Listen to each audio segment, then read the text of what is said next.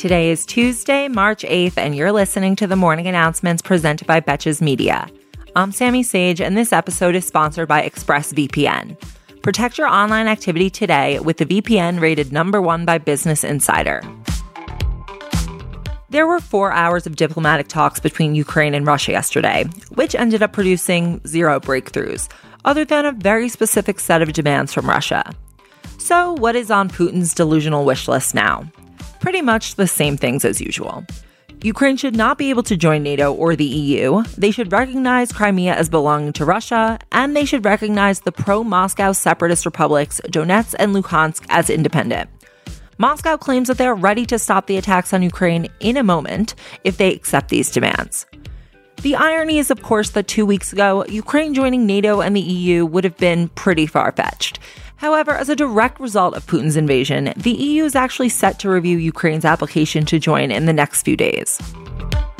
On the military side of things, since the start of the invasion, Russia has launched over 625 missiles into Ukraine, and they have now engaged 100% of the troops that they deployed since before the invasion. The Pentagon has also confirmed reports that Russia is recruiting Syrian mercenaries to fight in Ukraine, counting on their expertise in urban combat to help take Kiev. There are also reports that Russia continues to violate the ceasefire agreements in humanitarian corridors used for civilian evacuations, as well as conducting purposeful attacks on civilians, which is a war crime. In Russia itself, over 13,000 protesters have been arrested since the invasion began, with 5,000 of those arrests just this past weekend. Meanwhile, a bipartisan team on the Senate Finance Committee in Congress has reached an agreement on a bill that would ban U.S. imports of Russian oil and empower President Biden to impose further tariffs on Russian products. The bill still needs to be passed by the full House and Senate, but when has that ever been a problem? Biden has simultaneously been negotiating with Poland to sell fighter jets to Ukraine via Poland. Specifically, Poland would give Ukraine a fleet of their old Soviet made fighter jets, Yes, I know that is weirdly ironic. And then the US would sell Poland some new jets. This deal is still in the works. And in perhaps the biggest blow to Putin's ego yet, the International Judo Federation announced that they are removing him from his roles in the organization and stripping him of his honorary titles. So while we're stripping him of honorary titles, why don't we do president? While the US is deliberating banning Russian oil imports, in a semi related headline, gas prices are way, way up. Specifically, prices hit $120 a barrel, which, for those of you who don't follow the oil markets, is the highest they've been in a decade. The national average price per gallon is up 40 cents since last week at $4. In some places, it's up to as high as $7. This ban on imports that the US might implement accounts for about 10% of global supply. And I don't think you need to be a leading economist to know that you can expect that prices would go up even more with such a ban. New reporting from the New Yorker suggests that Donald Trump may actually have been right about there being voter fraud in the 2020 election, though he casually failed to mention that it may have been by his very own chief of staff, Mark Meadows. Here's some context. Meadows lived in North Carolina from the 1980s until March 2020, when he resigned as a North Carolina congressional representative to become Trump's chief of staff, and he sold his home in the state to move to Virginia. However, when Meadows registered to vote on September 19, 2020, he wrote down an address of a mobile home in North Carolina with a move in date of the following day, September 20th. However, Meadows does not own this property, he never has, and he has not appeared to have ever stayed or lived there. The previous owner, who put the property up for sale in the summer of 2020, lives in Florida and used the property as a summer home. She says that she had rented the house for two months at some point within the past few years to the Meadows family. She doesn't remember exactly when. Though Meadows' wife only spent one or two nights there, and Mark Meadows did not spend any time there. The previous owner also claims that the Meadows never expressed any interest in buying the home. Meadows also voted by absentee ballot in 2020, another thing that Trump claimed was evil.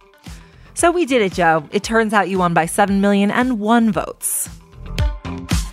A bipartisan group of eight state attorneys general announced that they have opened an investigation into TikTok and the potential harms that it may pose to kids. Oh, so are you suggesting that seeing numerous what I eat in a days from orthorexic influencers isn't great for kids' development?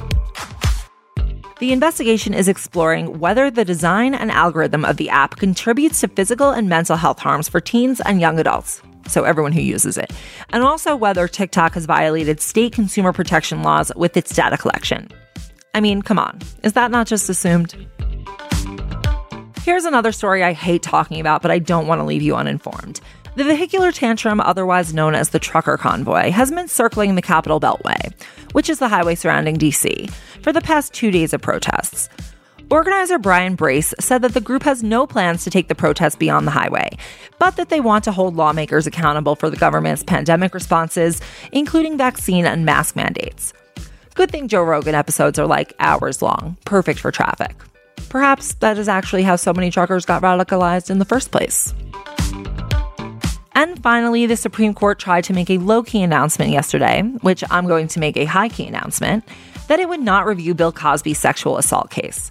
As a reminder, Cosby was freed from prison in June because a former prosecutor in the case had apparently made a secret promise to Cosby's lawyers that he would never be charged, which he then was by that prosecutor's successor. The Pennsylvania Supreme Court ruled that the prosecutor who brought the case was bound by his predecessor's agreement not to charge, and now the regular Supreme Court is sticking by that. If only the Supreme Court agreed to be bound by their predecessor's decisions. Thank you for listening to the morning announcements, and thanks again to our partner, ExpressVPN. Your internet service provider can see every single website you've ever visited, even if you're using incognito mode. That's why, even when I'm at home, I never go online without using ExpressVPN. The ExpressVPN app keeps all of my information secure by encrypting 100% of my data with the most powerful encryption available. So start protecting your online activity today with the VPN rated number one by Business Insider. Visit our exclusive link, expressvpn.com slash announcements, and you can get an extra three months free on a one-year package. Think about it as an investment in your cybersecurity. That's expressvpn.com slash announcements to learn more. Until tomorrow, I'm Sami Sage, and now you know what the fuck is going on. Betches.